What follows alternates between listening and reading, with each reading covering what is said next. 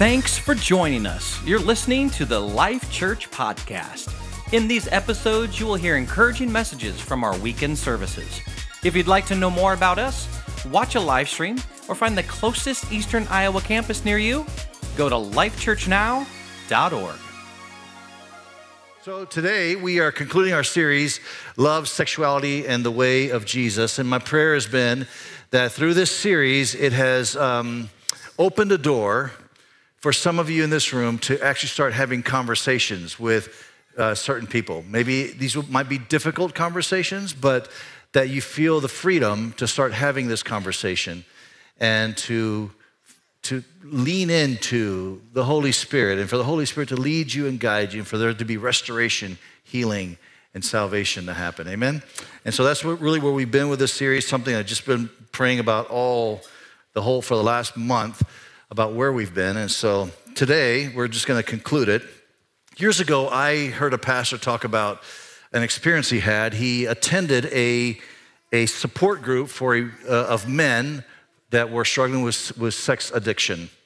And so uh, he, had, he knew the director of this group, of this support group, and wanted to um, you know, find out more about it, was considering starting one in their town. And so he went just as an observer. While he was there, a man stood up to start sharing his testimony and some challenges that he was having. And so the man stood up and he introduced himself and then he began talking. He said, I was on, the man, not the pastor, but this other man, started talking. He said, I was on my way home uh, from work and I passed a strip club and I felt like I wanted to go in. And as soon as he said that, several men, not, there's a lot of men there, but several men raised their hands. And the pastor who was observing this saw them raise their hands, like, What in the world? Why are you guys raising your hands now? It felt rude to him. Like you're trying to ask the guy a question. He's just barely started talking, giving his testimony, this story. So can you just wait, right? Well, the man continues talking, you know, and he, and he says, you know, so I, I pulled into the parking lot and I went in. And when he said that, more men raised their hands, you know. And so this pastor's looking around, noticing these men are raising their hands. He's kind of a little bit perturbed by it. The man continues talking and he goes on to share things that he did and things that he was very upset about. And as he shared those things, more men would raise their hand. At the end of the conversation here, he ends and he says, So I headed back to my car and he said, I felt so ashamed, so guilty. And he said, and I felt like there's no way that God could love me. And when he said those words, the entire room, he said 80 plus men, the entire room, the men raised their hands. And so after this all happened, this pastor is just, he's like confused. Why were they raising their hands? And so he asked the director, he said, why, why were they doing that? It just seemed so weird. It just seemed inappropriate. It's, the timing just didn't seem right.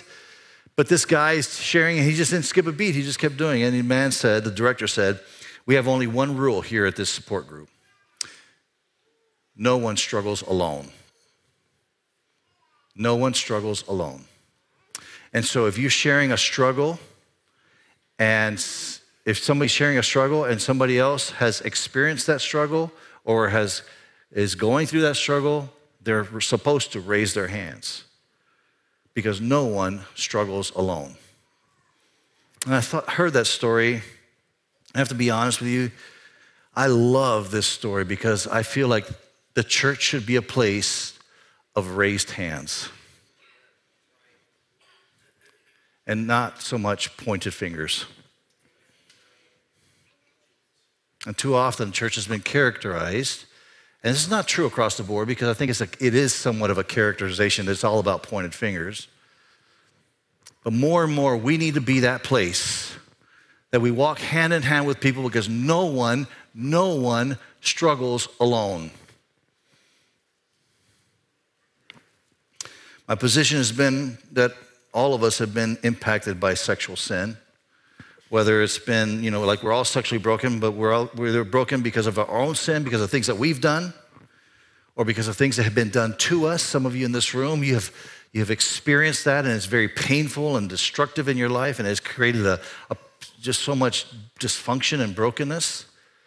Or maybe it's not so much what you've done or what somebody's done to you, but it's what somebody that you love is doing. And so the truth is, when it comes. I mean, like, I think what happens is that we want to make this a conversation about us versus them. So, we, the church is going to talk about sexuality, and it's going to be a conversation about us, the church, God on our side, versus those people out there. It's an us versus them type of conversation. But the truth is that every single one of us are them. All of us are them. And therefore, we must talk about this with a humble heart and understand we all need His grace. Amen? Anybody not need His grace? Don't raise your hand, but anybody not need His grace here this morning? a few months ago, I was talking, I, shared about this uh, Japanese art form called kintsugi, where they, um, where they find old pottery and they, these artisans will get this old pottery and they put it back together and they you know, seam it all back together, make it kind of like the original. Um, I did this this week, actually. I actually broke this picture and then put it back together. It just don't look at it up close. because it's got, it's got a lot of imperfections. But anyways, the, the art of kintsugi, the idea is um, that you, the pictures uh, uh, or whatever it is, the pottery has been broken and they put it back together, it's glued back together. Now our tendencies want to hide the cracks, right? But in kintsugi, what they do is they, instead of hiding the cracks, they actually accent the cracks with gold with gold leaf specifically. And when they do that, this piece of, of, of pottery, whatever it might have been, was valuable when, when it first started. But after it has been put back together like this, it's actually, the value has increased. And I love this image for us as followers of Christ, as Christians. That's exactly what Jesus does in our life. That our lives, we all come to Him. We're all them. We are all them, and we all come to Him broken, dysfunctional, whether it's because of our parents, I mean, even if you were raised in church, you still come to him with brokenness, right? And then you come to him and he puts you back together, and we want to hide it. We don't want people to see the cracks, but those cracks represent the grace of Jesus in our life. We all need his grace, and so we should highlight the cracks instead of hide them. And that's hard for us especially when it comes to sexual sin, because we have been taught, we've been discipled, that if you are struggling with any kind of sexual sin, you need to hide it. Cover it up. Don't let anybody see it. Don't let anybody know. Keep it a secret. Because if it gets out, it can destroy you, it can ruin your marriage, it can, and it does all those things, right? But when we have an understanding of the grace of Jesus Christ, this is what it looks like. We are, we are actually a work of art in his hands, you and I. Psalm 51 and Psalm 32, they're considered psalms that were written by King David after his, um, his affair with Bathsheba, his sin with Bathsheba. Um, now, what's interesting is that David, he went to extremes to try to cover up his sin. Like he, he went to extremes. We'll talk about that in a second. And yet, he was unsuccessful in covering up his sin. It got, it got revealed. But here's what blows me away. And this is kind of why I talk about this pottery, why I talk about this stuff like this and the gold signs. What blows me away is that it was a really low moment in David's life. And yet, this story of his sin with Bathsheba is, one, is a primary narrative in the story of David. Like God saw fit that this is something that the whole world throughout generations should know about. That David sinned and he sinned horribly, but God restored him. And in restoring him, actually calls him a man after God's own heart, or he's called a man after God's own heart. This story is found in 2 Samuel chapter 11. It says, One evening, uh, let me give you a little bit of context. Um, so it's verse 1 says, When the kings go off to war, David stayed back. So immediately you know how this is already starting. It's already starting with a little bit of disobedience on his part. He should have been on the battlefield, but instead he stays back. So the ne- immediate next verse says this One evening, David got up from his, house, his bed and walked around on the roof of the palace. From the roof, from the roof, he saw a woman bathing. That would have been Bathsheba. The woman was very beautiful. So one steamy night, David's feeling hot and he decides he's going to get some fresh air up on the roof. I wonder about this. I, you know, I think the story is like the, the story is just being told very matter of fact. It's history, right? It's just being told matter of factly. But I wonder, did David know what he was going to see when he went up on his rooftop? I suspect he did. That's right. I suspect that he knew exactly what time the women bathe. I suspect he knew exactly what he would see. And you know, he's on the palace roof, so from his palace roof, he could see all the roofs. Like all the channels are available from the palace roof. We live in a world where it's like one big, gigantic rooftop, and there is sexual temptation all around us. And the messaging that we constantly hear is you've got this desire and it must be satisfied. And here how is, is how it can be satisfied. It must be. Like there's no longer a question whether it should be, it just has to be. And so there's all kinds of all kinds of convincing language, you know, different groups that will say this and that about it to try to convince us that this is okay. so David sees this woman bathing and, and he says to his servant, I love this question. He asks her, Who is this? Like, who is that woman? And I love how his servant answers the question. He's like, Well, that is Bathsheba, and he doesn't end there. He's like, That is Bathsheba, the wife of Uriah the Hittite. The wife, like emphasis, the wife of Uriah the Hittite. In other words, what the servant says, David, he's not, she's not your wife. She's somebody else's wife. And yet David doesn't get the point. He still calls her to his, to his uh, palace. He sleeps with her. And then she goes back home and he thinks he got away with it until he finds out that she's pregnant. And so he has a decision to make. Do I come clean or do I cover it up? And can I say, I think when it comes to sexual sin, that is, that is our challenge. Do we come clean or do we cover it up? I just want to challenge all of us in this room along those lines. So, what does David do? He decides to, to cover it up. So, he calls Uriah home from the war. He thinks, What I'm going to do is I'm going to have Uriah come on leave. He's going to sleep with his wife. His wife is going to get pregnant, or she is pregnant, but he's going to think he got her pregnant and that she's gonna now have his baby, and so everything will be fine. And in David's mind, this is the solution. This is the solution for the problem of sin. Just cover it up. In some ways, pretend like it's not even there. Deflect and do other things so, so, so it's not even highlighted. Right? But Uriah, he's a man of honor, and so he comes home from the battlefield and he refuses to sleep with his wife because his men are out on the battlefield. He refuses to pleasure, have pleasure when his men are out fighting. So he doesn't. And so David's plans get dashed. And so finally, David sends Uriah back to the battlefield and he sends him with a message from the commander. Can you imagine how low this you need to hear this guys. This is something very important for us to hear because sometimes we categorize our sin. We think well that is just way too low. There's no way that there's grace for that. Can you imagine how low it got for David that he actually has a message written out and gives it to Uriah to give to his commander? And the message says, Send Uriah to the front lines, and when the battle's the fiercest, withdraw the troops so he will be killed. Uriah is carrying his own death uh, message. That's how bad it got for David. That's exactly what happens. Uriah is killed. Verse 27 says, Then David had Bathsheba brought into the house, and she became his wife and bore him a son. And it looks like they've managed to basically hide all the broken pieces. Looks like they've managed to, you know, dodge a bullet. Nobody's going to notice the cracks. Nobody's going to notice anything went wrong.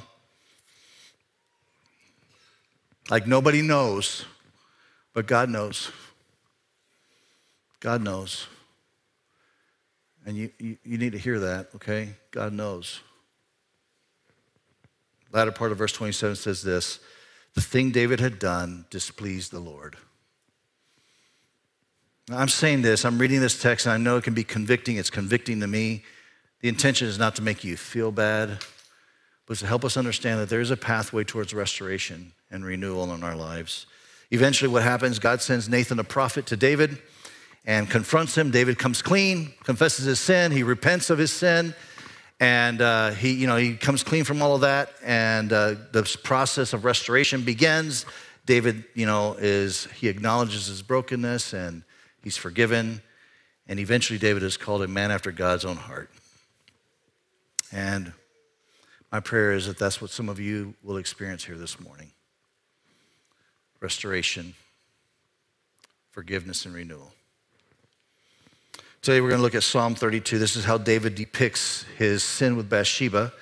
And uh, my, my, my hope is, is that you would see this psalm kind of, I call it like a pocket psalm, a psalm that you can carry around with you, that whenever you find yourself in a place where you need to repent, where you need to ask for forgiveness, where you need to, to find wholeness, that you can actually pull, like use it as a reference guide, pull out Psalm 32, and it's, it's how you walk through this process of finding restoration, healing, and forgiveness.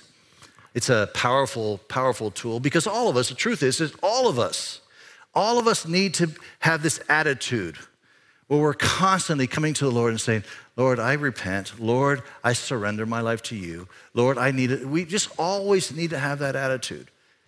And Psalm 32 can be very helpful for that. So, verse 1 says, Blessed is the one whose transgressions are forgiven, whose sins are covered.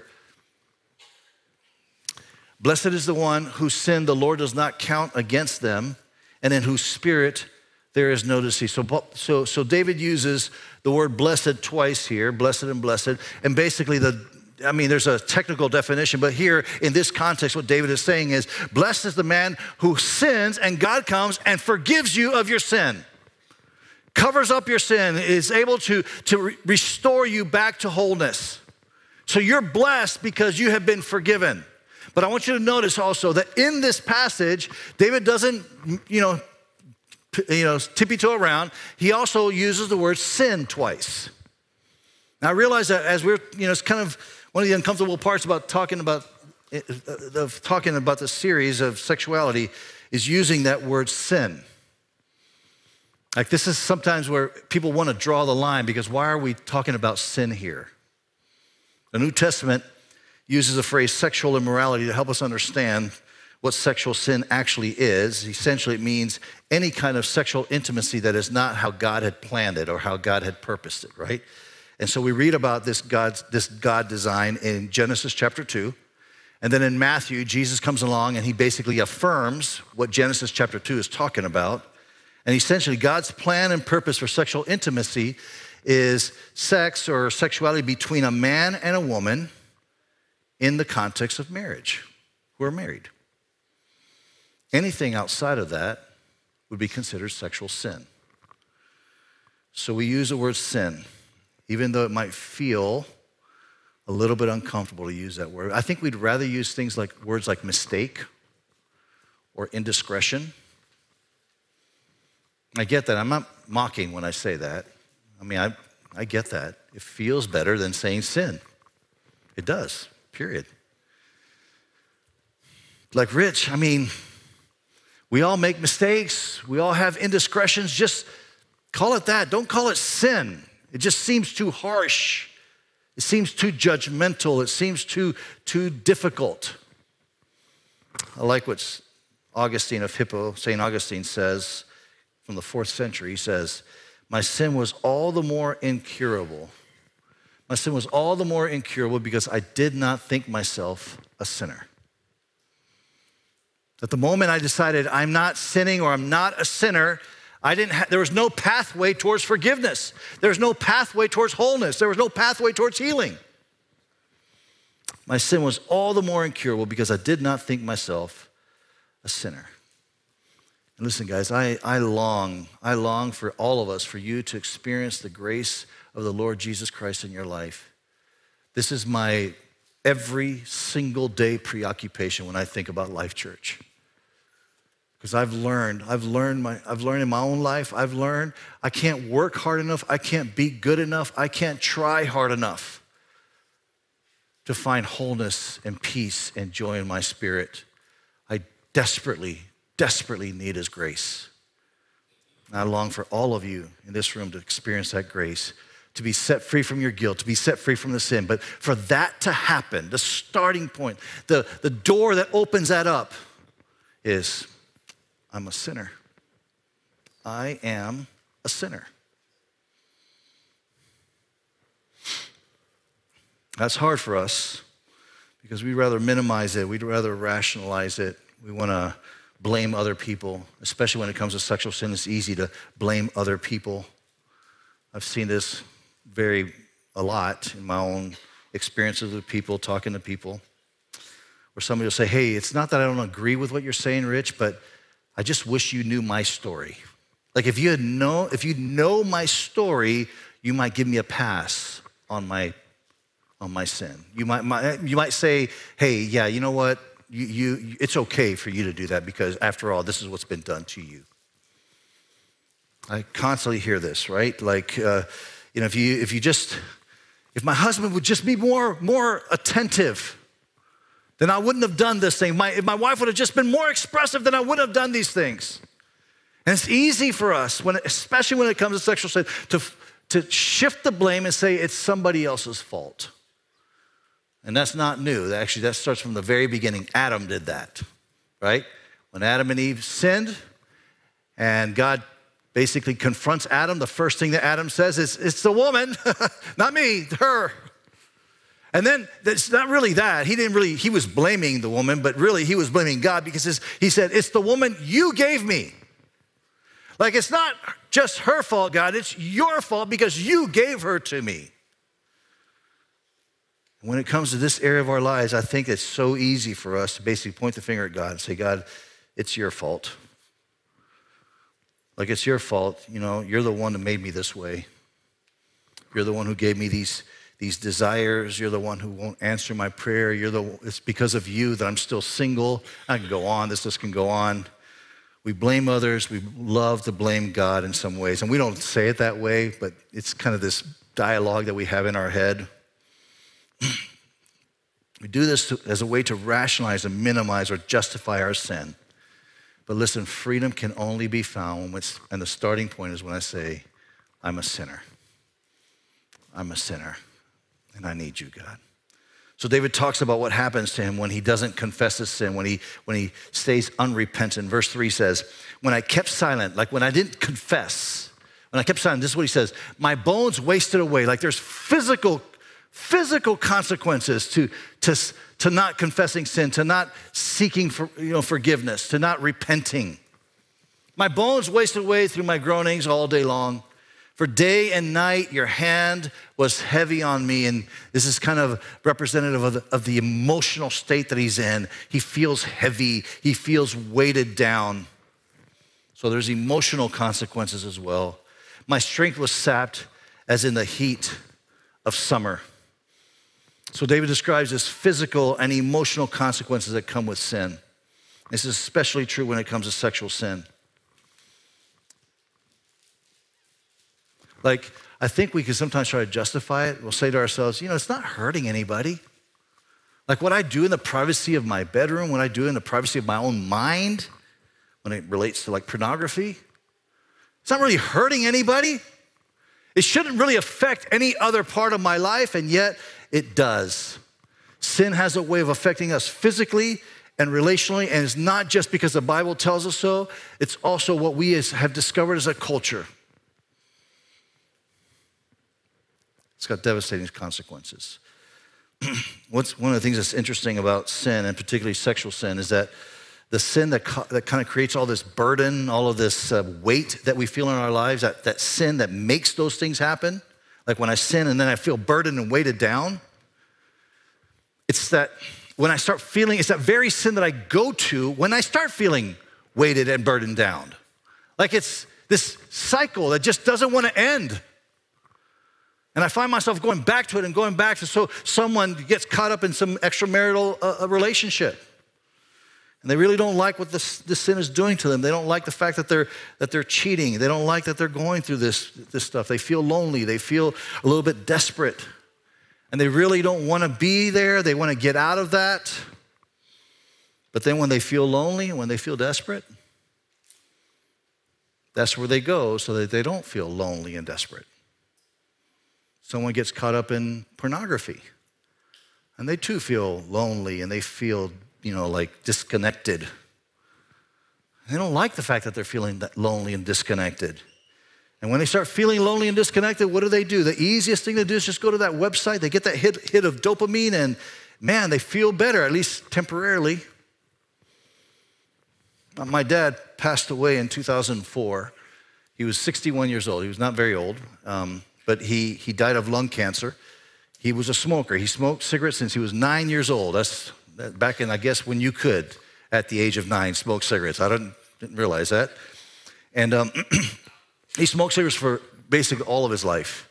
And uh, I, when I found out he had cancer, he was living in San Antonio, I was living in California. Uh, I started going to see him a, a couple times to see him. And uh, one time I was sitting there in his living room and we're just t- chatting, and he reaches, into, reaches into the pocket, pulls out a pack of Marlboro, um, uh, Pall Malls, the cigarette Pall Mall, pulls out the cigarette, uh, pack of cigarette of Pall Mall cigarettes, pulls out a cigarette, puts it in his mouth, lights it up, and he's like, he's like, he holds up the cigarette to me. He says, "I hate these things, but I need them." And that's what sin does. It enslaves us. We hate it, but we feel that the only way that we can feel free, the only way we can have peace, the only way we could, you know, feel satisfied is if we engage in it. So there's physical consequences and. There's also relational consequences to sin. I don't know if you know this. In fact, I know, I know you know this. It's hard. It is hard to hide sin especially sexual sin. I don't mean that it's not that, that's, that's impossible. I'm just saying it's just hard on us to hide it. We find ourselves when we do that, we have to, as a as a defense mechanism, we have to withdraw ourselves away from people. We have to kind of isolate ourselves a bit. And here's what happens the, we think we're trying to protect ourselves. We don't want anybody to know this. It's, it's devastating. And we withdraw from people. And sometimes what happens is we withdrawing from the very people we actually need to be drawing close to. You're a husband withdrawing away from your wife when really you need to draw close to your wife and restore that relationship, but instead we draw away from them. There's relational consequences to sin, especially sexual sin. Sometimes sexual sin will cause us to become critical of others and their sin. I have firsthand experience of this. Uh, 36 years ago, I was in Bible college, and uh, I went to a Bible college that was founded by this high profile television evangelist, had an international ministry. And for several years, during while I was there in Bible college, he, would, uh, he was calling out all these other ministers out there of their sin and the things that they were doing. And it turns out that he too was exposed for the very same things that he was calling them out on. And so the rage that he was having towards others was simply a reflection of something that was happening on the inside of him. Listen, when you experience God's, when you truly experience the grace of Jesus Christ, I know that there's some of you, I don't believe everybody in this room, but I think there's some of you in this room, you understand what I'm talking about? When you truly experience the grace of the Lord Jesus Christ, you cannot help but have compassion and grace towards somebody who's struggling with what you used to struggle with. Because you found yourself in a place where you were helpless and you needed the grace. And Jesus steps in and does it for you. And you have compassion. So you find yourself self righteously judging somebody else. It's probably a pretty good indication that maybe you need to look on the inside. There might be something you need to investigate on your own heart. Verse 5, he says, Then I acknowledged my sin and did not cover up my iniquity. So David's like, Okay, I have sinned. No, no more hiding it. I'm acknowledging it and I'm not covering it up. Did not cover up my iniquity. I said, I will confess my transgressions to the Lord. And then this is God's response, and you forgave the guilt of my sin. I love this. I hope that you walk, if there's nothing else you walk out of here with, I hope you walk out of here with this idea. It's one of my favorite lines in Scripture God forgives the guilt of my sin. He forgives the guilt. He doesn't just forgive your sin, He forgives the guilt of your sin. We have this false gospel where, where we, we say to ourselves, Yes, Jesus paid the price, but I'm on this payment plan for the rest of my life. So, somehow or another, if I could just pay enough, I will finally feel free. But in the process, I live with shame and guilt of all the things that I've done. That's not the gospel. That's not the gospel. God forgives not just your sin, but He also forgives the guilt of your sin. There's several words that we use here for forgiveness in this passage. It's, it's uh, he, there's forgiven. He uses the word covered, not count against them. These are words that David is using here to kind of talk about how he's been forgiven of his sin. The word forgiven, the, the idea there is to lift a heavy burden and carry it away. I suspect that some of you in this room, you came in, you walked in here with a burden. You walked in with a sin that maybe you did last night.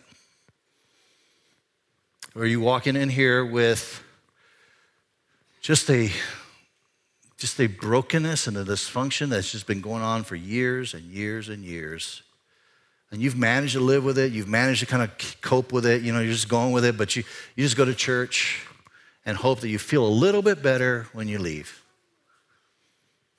When David uses that word forgiven, what he's saying is that God lifts the burden, and not only does he lift the burden, but he carries it away. So don't sit here this morning and get connected to Jesus and let Jesus begin to feel, fill you and free you to then just walk out that door. And as you're walking out, say, Can I have my burden back, please? Because we live that way. That's what forgiveness is. He uses the word covered. Another word that he uses is covered. Simply means to completely remove from sight. And this idea, like, you know, when we, uh, in fact, Heather's sitting back there, we were in this uh, uh, committee where we were kind of rewriting Constitution and bylaws. And uh, some of the ways of doing it is that as you're typing in your words that you're changing, you, you basically strike through the word, right? You strike through, like that word doesn't belong there anymore, but it's just stricken through. So if you're reading it as is, you see a striked out word. You're supposed to tell yourself that doesn't belong there anymore. But the problem is, is that you see it. Well, this doesn't mean that. That means that the word was completely erased, it's gone. So that anybody in posterity goes back and reads that document, when they're reading, all they see is what's, what's been from the moment it was striked away, when it was gone. That's what he has done for you and me. So that sin that you committed last night, when you come in humbleness and you say, Jesus, I'm a sinner, will you forgive me of my sin? He forgives you of your, of your sin. And in, as far as he's concerned, it's not just strike through. He's not like, I'm going to hold on to this for another week to see if you're really serious about forgiveness or really serious about repentance. It's gone. And that's hard for us to swallow sometimes. It's gone. Another word he uses is not count against. And that's idea, this idea of a debt that's been paid. The debt's no longer, like the debt that I had, I had this negative balance, the debt I had is no longer in my account. It's gone. It's gone. Now, I think we understand that when we, when we think about grace and forgiveness, we understand that my, you know, when Jesus, what Jesus did is he paid my debt. And I think how we think about it, because we have to think in human terms of this. When we think about Jesus paying my debt, I'm thinking about a negative ledger balance that I have and Jesus dies on a cross for my sins, and my, not my debt's been canceled. And so my head, I think, zero balance now. That's good news that it was minus one million, whatever, and now it's zero. That's good news, if that's all the news that there was. But there's even better news. Because the New Testament talks about the righteousness of Christ being imputed into our account. And so not only is it a zero balance, but now because I have given my life over to Jesus Christ, now his righteousness actually gets deposited into my account. And now I walk around with all this wealth. I didn't deserve it, I didn't earn it, I did nothing for it except, Lord Jesus, I'm a sinner and I need you. And this is what makes grace so scandalous because to us in our human world, that seems unfair. But it's precisely what God has done for you and me. Not only do we have a zero balance, we have the entire riches of Christ in our account. And I want you to experience that. I want you to experience that. It's been important for me as a pastor to not use words as weapons in this message series, particularly in this message series. I've felt that way. I don't want to use words that would wound, make you feel shame or fear or guilt. That's not really how I wanted to approach this. And I get that because I think the church has done that. Church has wounded a lot of people by using words, by categorizing and making people feel uh, less than. what I find in scripture is that the Bible tells us it's God's kindness that leads to repentance, not God's anger. It's God's kindness that leads us to repentance. And so I want to say something here, some truth to you. And I'm not saying it in anger and I'm not saying it in frustration. Just a pastor that really wants to see wholeness and healing and hope in people's lives. I just don't know how much time we have left before we have to give account for our sin. I don't know that we think about that very much. Like we go to church and we attend and we're like, yeah, I know I'm not doing right, but you know, one day I'll get it all figured out. One day I'll fix it all. One day I'll make it right. I just don't know how much time we actually have before we have to give account. And you might say to yourself, well, when that day happens, well, then I'll just, you know, I'll make my case with the Lord. And it'll be too late. It'll be too late. David talks about this in verse 6. He says, Therefore, let, let the faithful pray. Let the faithful pray to you while you may be found. So it's like he makes this statement. It's while you, as if there's a moment where he may not be found. That's hard for me to believe that there's any ever a moment where God may not be found. But I think David is talking about sin here. And he's saying that we all are sinners and we have an opportunity. God gives us opportunities to surrender our lives to him. And so when you have that opportunity, do it while he may be found. Like the rise, the waters are rising, you know? Now, I think sometimes what happens is that we want to put things off. Like, I've done it, I know. But here's my experience that when put off things spiritually, what happens oftentimes is that we never get to it. Hardness of heart kind of settles in. Then in verse 11, he says, Rejoice in the Lord and be glad, you righteous. Sing, all of you who are upright in heart. And so he ends with this call to rejoice. And so this psalm is, I think, addressing two groups of people. And we are all in this room represented. Every single one of us belong in one of these two groups of people. If you think you don't, you do, okay? We all are in one of these two groups. We're either uh, this group right here. Um, I'm to try to make some room on my table for this. Um, we're just a bunch of broken pieces. Like, this represents my recent divorce. This represents my addiction to pornography. This represents that um, I've fallen out of love with my wife and I'm seeing somebody else. And I can go on. And this is where we are. We're just a bunch of broken pieces. And we could try to put it all together and piece it, try to figure out how to make it look right. You know, it doesn't work very well. And so I think what this psalm is trying to tell you and I, if this is where you are, is just surrender these broken pieces to Him. He knows you're broken. You, you can't hide that from him. He already knows that. He already knows that you, what, you view pornography. He already knows that you're cheating. He already knows that. You can't hide it from him. What you can do is surrender to him. And desperately, desperately plead for wholeness. Desperately ask him to step in. And he'll do that. So there's that group of people. And then there's this other group. That's this vase that we put together earlier this week. It's not a pretty, not a vase, it's a picture, not a pretty picture. Um, it's, uh, you know, I look at it up close. It's got a lot of glue, residual, residual glue that shouldn't be there. I'm sure the guys that do kintsugi, they don't do it this way. it's got my fingerprints on it.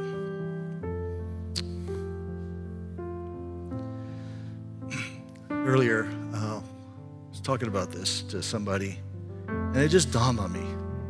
It's got my fingerprints on this picture. And I realized that that's exactly what God has on your life His fingerprints when He puts you back together. And what we want to do is we want to hide all this. We don't want anybody to see the cracks, but these cracks precisely represent the grace of Jesus in your life. Now, you can choose to stay here. You can choose to say, This is too much. I'm not going to reveal, I'm not going to let anybody know. Or you can choose for Him to put you back together. It's a choice. That's what this psalm is inviting us into. I'm going to ask us to stand. I'm going to stand in Cedar Rapids and Wilton as well. And here's what we're going to do we're going to end this way. Time is kind of flying by us, but we're going to have prayer teams here on the left and the right. And um, look, don't leave this place today. Do not leave this place today without surrendering, without surrendering the broken pieces to Him. Whatever those might be, they don't have to be as dramatic as some kind of horrible sexual sin. It could just be a way you're thinking about yourself. And maybe God just doesn't want you to think that way about yourself any longer. If you are this, you've been made whole, and you're very conscientious of it, the one thing I want to say to you is stop living in guilt and shame.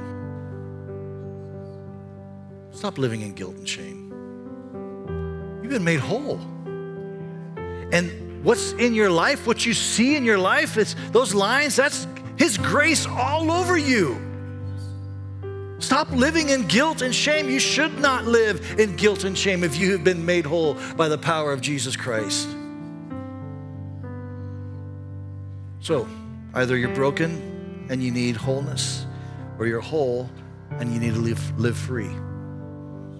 That's a challenge for us this morning. Amen. Let me pray for us. Father, we just want to thank you, God, because we know that you're here. We know that you're speaking. Lord, I want to speak, Father, to those individuals in this room that their lives are broken. Maybe they're embarrassed about it. Maybe they feel a little shame about it, Lord God. Maybe it's not even something that they did themselves, but it's been done to them and they still feel the shame and the guilt of it, Lord. I just ask, Father, that you give them the courage today to surrender those broken pieces to you and let you start the process of restoring their life to wholeness. Lord, in this room, we are all people with hands raised up. We're all people that are not going to let anybody walk alone. So, Jesus, we ask that you right now, Holy Spirit, begin to stir hearts, move people back to you, Jesus. Do not let them, Father, walk out of this place without surrendering. Holy Spirit, touch us, heal us, make us whole. In the name of Jesus.